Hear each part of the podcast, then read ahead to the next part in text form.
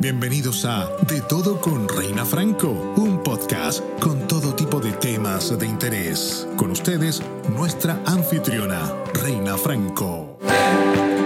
Hi, Colette. Hola, Reina. Hola a todos. Buenas noches. Buenas noches, buenas noches. Oye, tú eres la vicepresidente de Mejora el Crédito, la VP. Y realmente el crédito es lo que realmente nos tenemos que cuidar todos nosotros, pero a veces no lo pensamos. Bienvenida, Colette. Gracias, Reina, por invitarme. Yo sé que tú llevas mucho tiempo haciendo cosas por nuestra comunidad y bueno, esto es una plataforma maravillosa que nos ha permitido en esta nueva época conectarnos y estamos en eso. Así que gracias por invitarme a tu programa. Oye, yo le voy a pedir a las personas que están ahí escribiendo que me manden un emoji de cuántos tienen medio malito el crédito, ¿verdad? Porque muchos tenemos medio malito el crédito y yo he sido de esas personas, yo he estado ahí, yo he tenido el crédito malo. Colette y su madre pues me han ayudado muchísimo. Esto fue cuando yo estaba en New York, cuando yo era young, wild and reckless, donde uno no está pensando nada, hasta que alguien te dice, oye, ¿y cómo está tu crédito? Ahí como que se te abren los ojos y tú dices, cierto, mi crédito no está muy bien. Entonces Colette es una de estas personas que lo asesora a uno, lo lleva por la dirección correcta y nos ayuda. Mira, ahí están muchísimas personas levantando la mano porque yo sé que hay personas que tienen el crédito. Come on, Colette, no nos podemos engañar. Hay muchos, y especialmente con esta pandemia que lamentablemente nos ha llevado a muchos a no tener trabajo, a hacer los pagos tardes y todo esto, pues nos afecta muchísimo el crédito. Así que quisiera que nos contaras un poquito a todas las personas, ¿cuántos años tú llevas haciendo todo esto por la comunidad? Bueno, vamos a hablar de edades, tengo 34 años y yo empecé, apenas cumplí 16. Entré trabajando en programas de consolidación, que era uno de los programas que más existían en ese momento, que todavía existe, es un programa que está todavía siendo usado en este país, es bastante utilizado, y de ahí empecé a asesorar pues en nuestra comunidad hispana, fue el enfoque, y me di cuenta que había una gran necesidad de lo que en inglés se llama financial literacy, que es toda nuestro conocimiento financiero de literatura, sería como la palabra, pero es tener un poco más de conciencia financiera y pues para este año, después de lo que sucedió el año pasado, independiente de la situación que se esté viviendo en cada hogar, siempre hay una solución y siempre se puede mejorar. Y para eso estamos nosotros. Sí, así que yo sé que muchas personas, porque mira, muchísimos están levantando la mano, porque yo sé, y a veces no lo queremos admitir, ¿no? Que tenemos estas cosas encima y dice, pero es que a mí me da pena decir, eso es como tener una carie en el diente. Que tú no quieres decir que tienes una carie en la muela, pero tú sabes que tienes una carie en la muela, pero you gotta take care of it. So, así mismo el crédito, que a veces nadie te lo ve, pero tú lo sabes, que hay algo ahí que tienes que arreglar. So, para eso está Colette y todas las personas que trabajan contigo alrededor. Pero el día de hoy nos vamos a enfocar en hablar de esas metas financieras. Cuando empieza el año nuevo tenemos muchísimas resoluciones como individuales, como parejas en el hogar o simplemente como personas que ya salimos del college, ahora vamos a entrar a la universidad o ahora vamos a entrar a un trabajo, si es que encontramos trabajo. O sea, hay tantas cosas, tenemos metas financieras que si viene un niño en camino, entonces necesitamos una casa más grande, necesitamos un carro, necesitamos... ¿Cómo realmente nosotros nos educamos de una mejor manera para tener estas metas que den a luz en este 2021? Bueno, yo pienso, y por mi experiencia, lo que es la motivación es algo muy personal. Eso ya lo que mismo que tú acabas de hablar. Ya viene dentro de mí qué es lo que te va a motivar, porque yo no te puedo poner la meta financiera tuya, ¿sí? Eso ya viene usualmente de la persona. Sea un sueño. Tú acabas de hablar de algo muy lindo, por ejemplo, fue cuando tú quedaste embarazada y empezaste a decir, no, pues tengo que ahora planificar y involucrarme un poco más en mi vida financiera, pero towards my children, ¿no? Ahora voy a hacer un plan de protección para de pronto algo que no necesitabas anteriormente. Ese tipo de cosas viene como a nivel pues, individual. Muchas de las personas que llegan a nosotros llegan o con un problema que también quieren solucionar, que es una meta, quiero solucionar mi problema, quiero solucionar mi deuda, o con metas específicas como quiero refinanciar mi vivienda, si ya tienen un mortgage, que en este momento muchísima gente está tomando ventaja de los intereses que están muy bajitos. Hay también la posibilidad de comprar vivienda por primera vez. Ese es un sueño americano que todos hemos tenido en algún momento, que todos tenemos y que lo podemos hacer. Hacer una planificación financiera, un plan de ahorros, comprar una segunda vivienda. Entonces, esa meta específica cada uno la tiene, porque eso es la motivación que te va a llevar a ti para que nosotros podamos crear una estrategia y cumplir tus metas financieras, ¿sí? Lo primero es tener control de tu presupuesto. Ese es como el regalo más grande que le podemos dar a tu audiencia hoy día, y es tener control de mi presupuesto, porque el dinero ya tú lo estás sudando para trabajarlo, o sea, nadie te lo está regalando, y mucho más, como tú dices, después de este año y entrando en este año 2021 tenemos que saberlo administrar, y tener control nos da una paz, que es la parte ya como psicológica de tener tranquilidad, de que tengo organizado mi presupuesto y voy a cumplir esas metas financieras que estoy teniendo. Uh-huh. Antes que nosotros empezáramos este en vivo, pues ya desde ayer estamos haciendo varias preguntitas a las personas que yo no les puse la casillita, ellos pueden dejar sus preguntas. Algunas de las preguntas que han llegado, muy interesante, dice, ¿cómo es que realmente la gente que gana menos que yo tienen más ahorros que yo? O sea, ¿dónde está eso? ¿Dónde está el fallo de que a veces dice, bueno, pero si tú estás ganando menos que yo y todavía tienes ahorro, porque en caso de emergencia tú tienes de dónde agarrar? Y esta es una persona que tiene aparentemente un salario más decente, pero quizás con las emergencias no tiene dónde agarrar. ¿Qué hay de diferencia en estos dos casos? Es nuestro comportamiento y nuestro entendimiento hacia el dinero. Hay desafortunadamente muchos tabús. Hay una connotación negativa usualmente en nuestra cultura hacia el dinero, hacia la persona que es avara, porque está, ¿no?, guarde y guarde y guarde, pero tampoco le damos la importancia a la persona y al alto consumo, ¿sí? Yo pienso que en el año 2020, dentro de todos los aprendizajes bonitos que hubo, que hablábamos que pues no todo fue malo y que también todas las cosas se aprendieron, logramos entender la importancia de tener ese fondo de ahorro. Y que de pronto teníamos un presupuesto, porque todo el mundo tiene un presupuesto, sino que no siempre lo tenemos a conciencia 100%, ¿cierto? Así como tenemos una dieta, o sea, la dieta es la forma en que tú consumes tu alimentación. Pero no lo tengo de pronto como en un concepto claro. Cuando yo empiezo a enfocar mi energía en tener control de mi situación financiera, de entender cuál es mi salario, empezando por entender cuál es el tipo de ingreso que hay. Hay personas que trabajan independientes, hay trabajos que ya tienes un salario por un W2 y te están quitando tus taxes y te están quitando por derecha muchas cosas y te queda un dinero con el cual tú presupuestas tus gastos mensuales y pagas tu renta y tu comida y tus transportes y, bueno, todo obviamente las diferentes categorías dentro de un presupuesto. Es lo mismo y esa es como la primera parte que hay que siempre entrar a chequear y que yo siempre hablo con mis clientes en primera instancia, es mirar cuál es tu presupuesto, entendiendo cuál es tu ingreso, sea que trabajes por W2 o por 1099, independiente del nivel de ingreso. Lo que tú acabas de decir de ese comentario de la persona que te estaba preguntando por qué, y es por el hábito de uso, porque alguien tiene un hábito de uso de pronto conservador en su presupuesto y está ya estableciendo un ahorro. Pero en uno de los posts que yo puse en mis redes sociales en esta semana fue: mi regalo para ti es que dentro de tus metas financieras hagas un plan de ahorro. Tan sencillo como de un 5% de tu ingreso.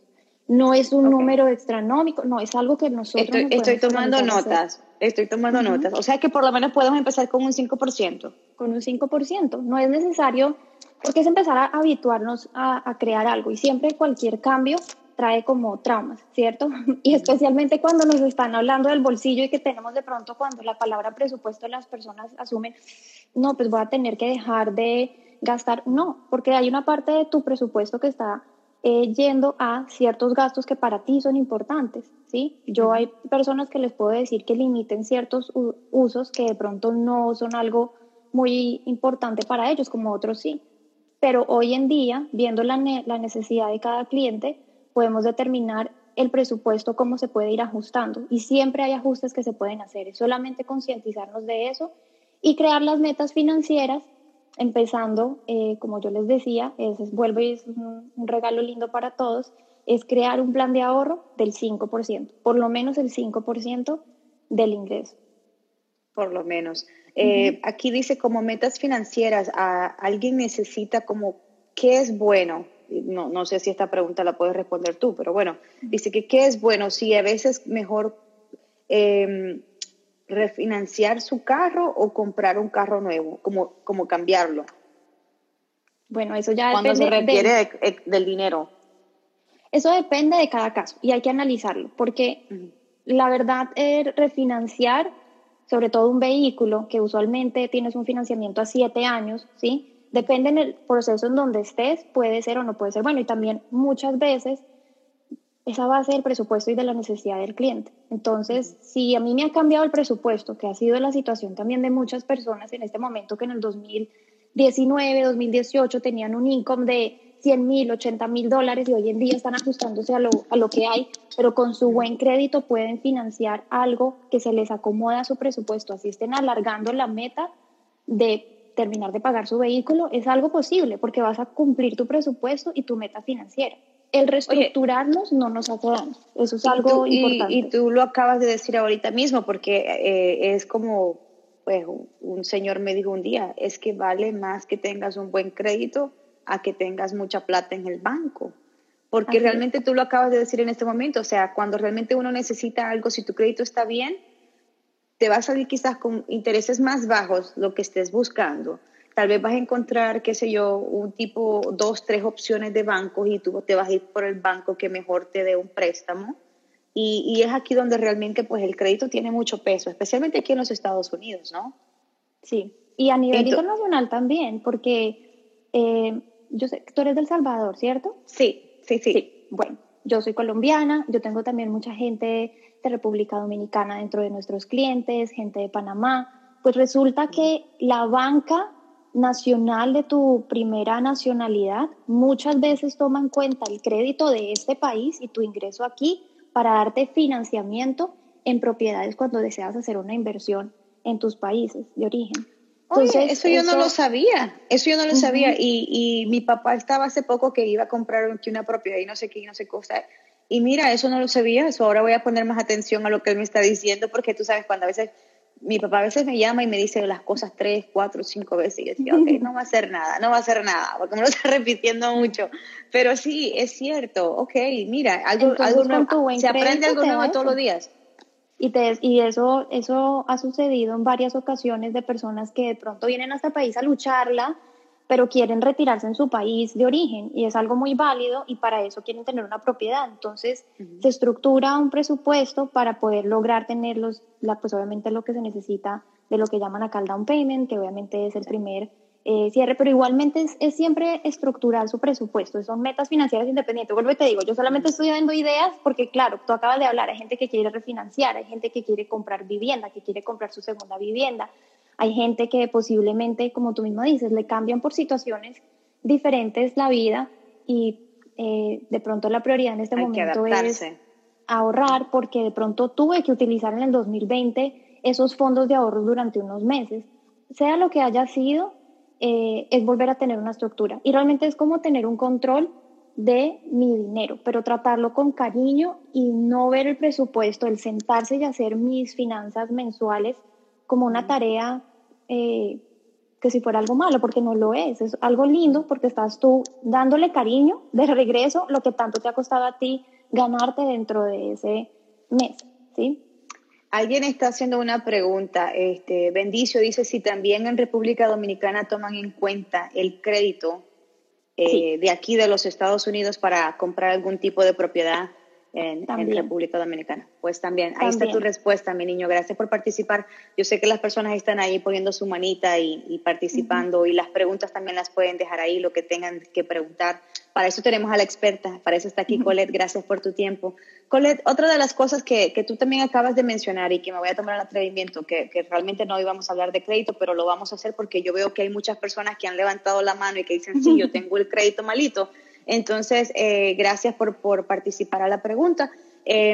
¿Cómo le hacemos? Especialmente cuando tenemos muchas deudas y en este 2020 que pasó, muchas personas utilizamos, hasta yo me voy a ir en la colada, hemos utilizado las tarjetas de crédito para salir de cualquier deuda que tengamos que pagar como que así rápido. Entonces, ¿cómo se nos arruina el crédito si no pagamos las cuentas a tiempo?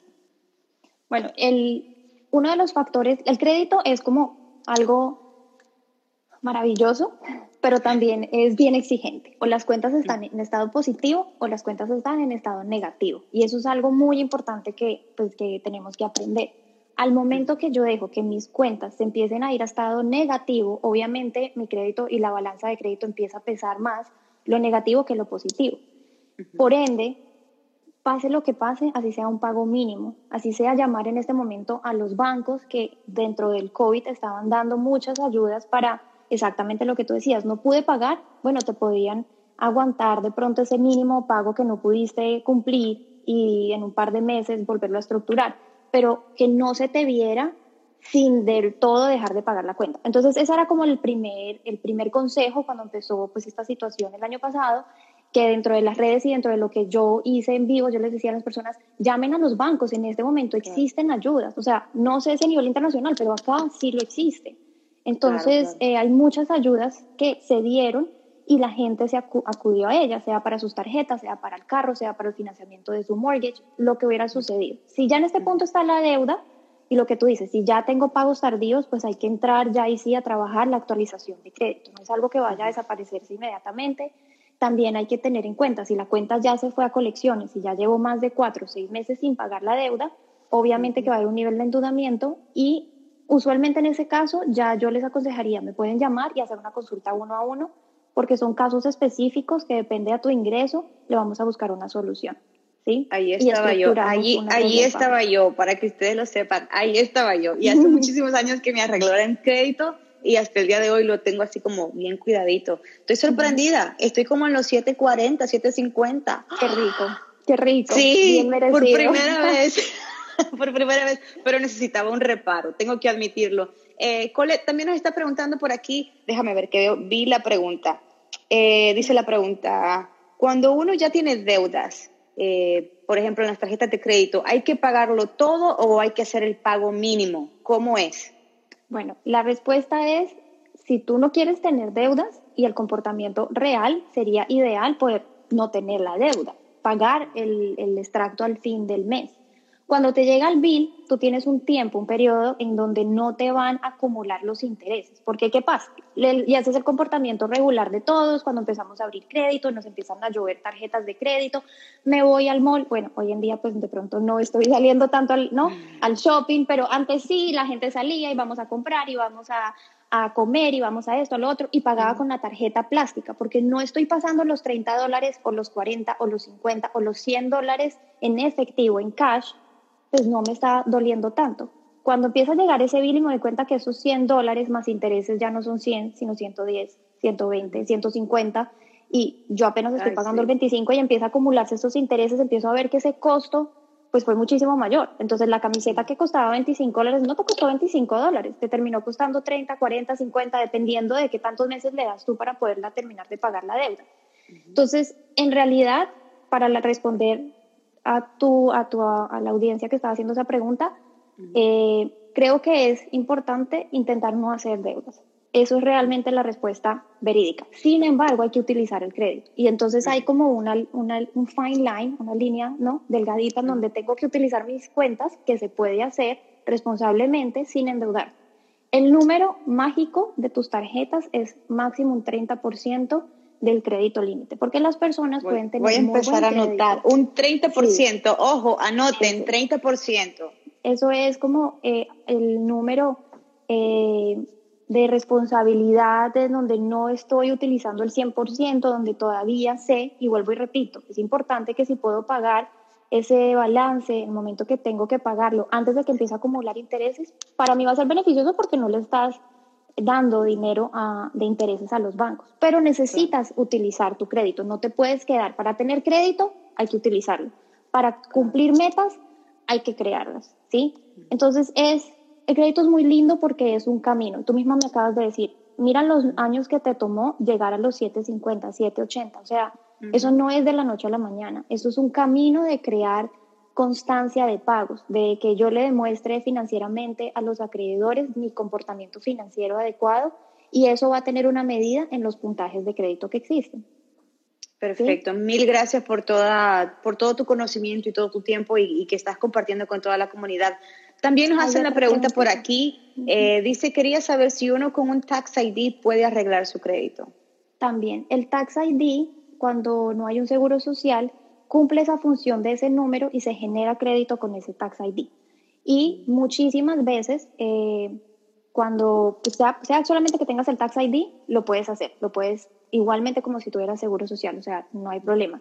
Y si también estás en un proceso en donde hay una transferencia de Tax ID a seguro social, ese crédito se puede transferir. Y muchas veces sucede automáticamente porque igual sigues con tu misma dirección de residencia, tus datos personales siguen siendo los mismos. Entonces, hay la habilidad de no perder lo que te construiste con tanto esfuerzo durante tanto tiempo. ¿Sí? Sí, creo que los préstamos escolares, no sé, no entendí esa pregunta. No, yo tampoco. Por aquí dice, tengo un crédito de 570, nunca pasa de ahí. ¿Por qué será? Hay que ver exactamente ese comportamiento de crédito. Es igual que el comportamiento financiero. Hay que ver exactamente si estás utilizando mucho el crédito, si no lo estás utilizando, si hay algún nivel de endeudamiento. Para poder ver exactamente cada caso, es importante ver el reporte de crédito. Y me tengo que familiarizar con mi crédito personal para entenderlo. Dentro del trabajo que hacemos, nosotros personalizamos el servicio para que tú sepas cuáles son tus fuertes y cuáles son, de pronto, los marcas negativas o las cuentas que te están pesando negativamente para que sepas cómo tienes que sanarlas. Y esa es la idea dentro del proceso, ¿sí? Perfecto. La pregunta, la vuelven a hacer, es, lo que quieren saber es, cuando tengo un préstamo escolar, ¿esto me está afectando el crédito? O sea, ¿en qué falla? Claro, bueno, la mayoría de préstamos, y esto es algo como general, que me voy a generalizarlo, ¿ok? Porque cada caso es específico, y vuelvo y digo, si ya quieren un 1-1, es muy importante tener una consulta para ver exactamente cada caso específico. Pero lo normal de los préstamos estudiantiles es que son préstamos federales. En este momento, desde que empezó el COVID especialmente, ha estado todo como, digámoslo, frisado o congelado. Pero usualmente hay un tiempo de lo que se le llama en inglés deferment y forbearance. Mientras tú estás estudiando, la persona no necesariamente se va a ver como la cuenta en negativo porque se está viendo un ok en todos los meses. Sin embargo, pueda que tú no estés haciendo pagos todavía. Una vez sales de tu universidad o, bueno, del tipo de préstamo que hayas adquirido para lo que haya sido, en ese punto te dan un tiempo, un periodo de gracia y después ya sí te van a exigir que empieces a hacer un pago mínimo. Cuando no se cumple es cuando esa cuenta se empieza a ver en negativo. Vuelvo y repito, el crédito es positivo o negativo. Entonces, tener préstamos estudiantiles en el crédito no es que sea necesariamente algo negativo, ¿sí? El tema es cómo utilizarlo y cómo voy a manejarlo. Yo he tenido clientes, sabemos que los costos de una universidad para un doctor y para un abogado son bastante costosos, con unos niveles de deuda de $200,000-$300,000, sí, que dicen es como si fuera un mortgage, o sea, es casi el valor de una propiedad. Pero si se sabe manejar de cierta manera, según sus ingresos, se puede estructurar. Entonces, vuelvo y repito que cada caso es específico y sí se puede. Lo que yo siempre digo al cliente es soluciones. Siempre vamos a buscar soluciones. En este momento que hablábamos de cómo voy a tener yo control financiero, yo quiero decirte algo, Reina, y es, nosotros somos resilientes. Hay una palabra en inglés que es relentless. A mí me fascina. Y yo veo esa resiliencia en toda nuestra comunidad hispana. Y a todos tus seguidores, yo sé que te siguen porque tú también has tenido una carrera maravillosa. Permíteme tomar el espacio para decirte que en verdad te admiro. Y pues hoy en día también viéndote con tus dos chiquitas, admiro muchísimo eso. Porque pues para mí es un anhelo ser mamá un día y ver tú como mujer luchadora en este país salir adelante, eso es algo maravilloso. Y yo creo que eso de decirle uno a los clientes, no se rindan, sigan, o sea, ustedes ya son ganadores, ustedes son inmigrantes, ustedes vinieron acá a lucharla, así que con esa misma perseverancia es que se logran las cosas. Entonces, sea cual sea la meta que vayamos a estructurar, pues para ti, yo sé que tú vas a seguir creciendo y yo sé que hemos estado de la mano muchos años y te agradezco esa confianza, pero para todos los clientes también.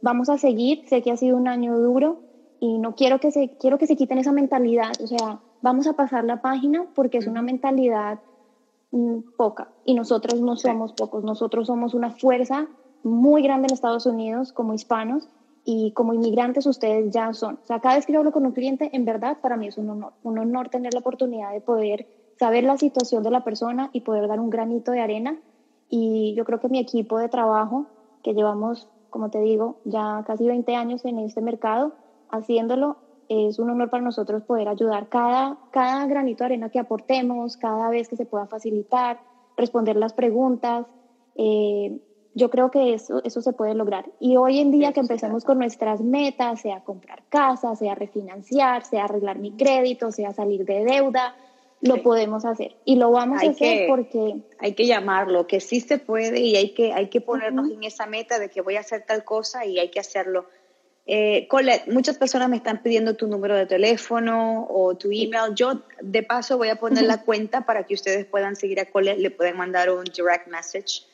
También Mejora el Crédito, que ustedes lo pueden seguir y mandarle un mensaje directo. Y así se pueden comunicar con ella, porque obviamente esto es como un paciente, ¿no? Cada quien tiene un tipo de enfermedad diferente, entonces vamos a ver en qué te ayudamos. Así que, Colette, mil gracias. También quiero agradecerte porque he estado trabajando en estos próximos 6 meses. Venimos con un workshop diferente cada mes, de cual Colette, tengo el privilegio de decir que Colette nos ha aceptado para el mes de febrero, donde ella va a estar hablando muy a fondo y nos va a explicar en realidad cómo nosotros vamos a hacer estas cosas financieras, cómo nosotros vamos a ponerlo en papel y en lápiz, y cómo vamos a tomar notas y cómo nos vamos a educar, porque las finanzas es una educación que lo tenemos que hacer nosotros. Es como un ejercicio. Usted no va a tener músculo si no va al gym. Entonces no va a tener un buen crédito si no nos ponemos en ello. No va a tener una buena finanza si no nos ponemos realmente a trabajar en eso. Así que, Colette, mil gracias. Y, please, da tu número si tú quieres para que las personas se puedan comunicar contigo. Pues, mira, acá está Mejora el Crédito. Esa es la página web donde nos pueden contactar. Nuestras redes sociales de Facebook e Instagram también. Mensajes, como les quede cómodo, también nos pueden llegar por todas esas vías. El teléfono gratuito es el 1-800-898-1319. Y gustosamente estamos de lunes a viernes para asistirles con una consulta. Toda la información es confidencial y, de como vuelvo y digo, para mí es un honor poderlos acompañar en cumplir esas metas, porque yo de primera mano he visto a mis papás hacerlo. Sé que no fue fácil, les agradezco que me hayan traído a este maravilloso país, y hoy en día que estamos viendo cambios maravillosos, que estamos viendo cambiar el aire, porque ya dejamos el 2020 atrás, vamos a lograr nuestras metas, sean las que sean. Y pues para ti, Reina, de verdad te agradezco porque eres, vuelvo y digo, alguien maravilloso. Sé que tienes también un súper trabajo lindo también en El Salvador, así que sigue contando con nosotros, porque lo que podamos aportar para la comunidad, sea aquí donde sea, todo eso es algo que tiene un mérito muy maravilloso. Y yo sé exactamente que tú sabes de qué te estoy hablando, y bueno, a lo que también todo el mundo pueda apoyar, pues ahí estaremos haciendo todos nuestros esfuerzos. No, mil gracias por poner ese granito de arena. Así que las personas ya saben, el número es 1-800-898-1319. Y también las pueden seguir, voy a poner ahí toda su información para que la sigan. Colette, mil gracias, te mando un súper abrazote. Lo bueno de todo esto es que ustedes siempre han trabajado a larga distancia, no tienen realmente que llegar a tu oficina, porque esto, yo recuerdo cuando yo vivía en Nueva York, ustedes estaban en Miami y ustedes me echaban la mano. Así de fácil, y siguen trabajando así de fácil. Así que hay personas que dicen, no, ¿qué voy a hacer este año? ¿Tú no sabes qué hacer? Pues vamos a trabajar en tu crédito. Esa puede ser una de tus resoluciones para este año. Así que mil gracias. Te requiero un abrazote y seguimos en contacto pronto. Gracias, Reina. Un abrazo para ti, para esos babies hermosísimas, que si no las han visto son unas bellezas. Y gracias a toda la comunidad por acompañarnos. Un abrazo y feliz noche para todos. Feliz noche. Gracias por habernos acompañado, muchachos. Recuerda que nos puedes encontrar en todas tus plataformas favoritas. Y si quieres ver este podcast en video, entra a la página www.reinadaily.com.